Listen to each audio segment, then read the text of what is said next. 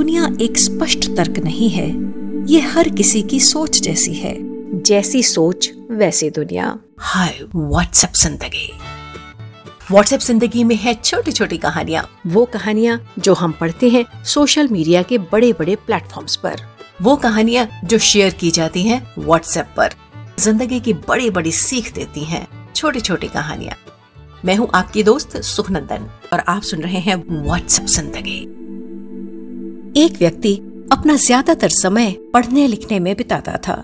वो कई तरह के दर्शन का अध्ययन करता, पर उन बातों को अपने तक ही सीमित रखता था।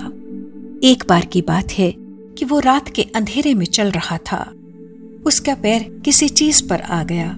कुछ दबने की आवाज़ आई। आदमी को लगा कि उसका पैर मेंढक पर आ गया है। वो आदमी बेचैन हो उठा।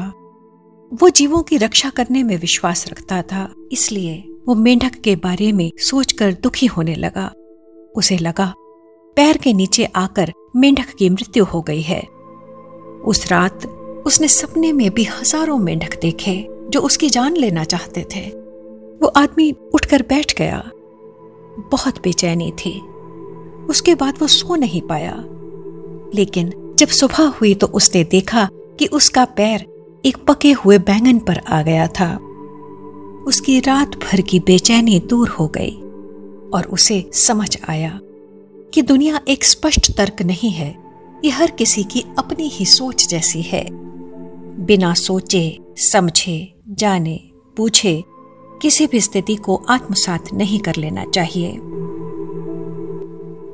साथियों, कहानी को सोचिएगा जरा। व्हाट्सएप ज़िंदगी।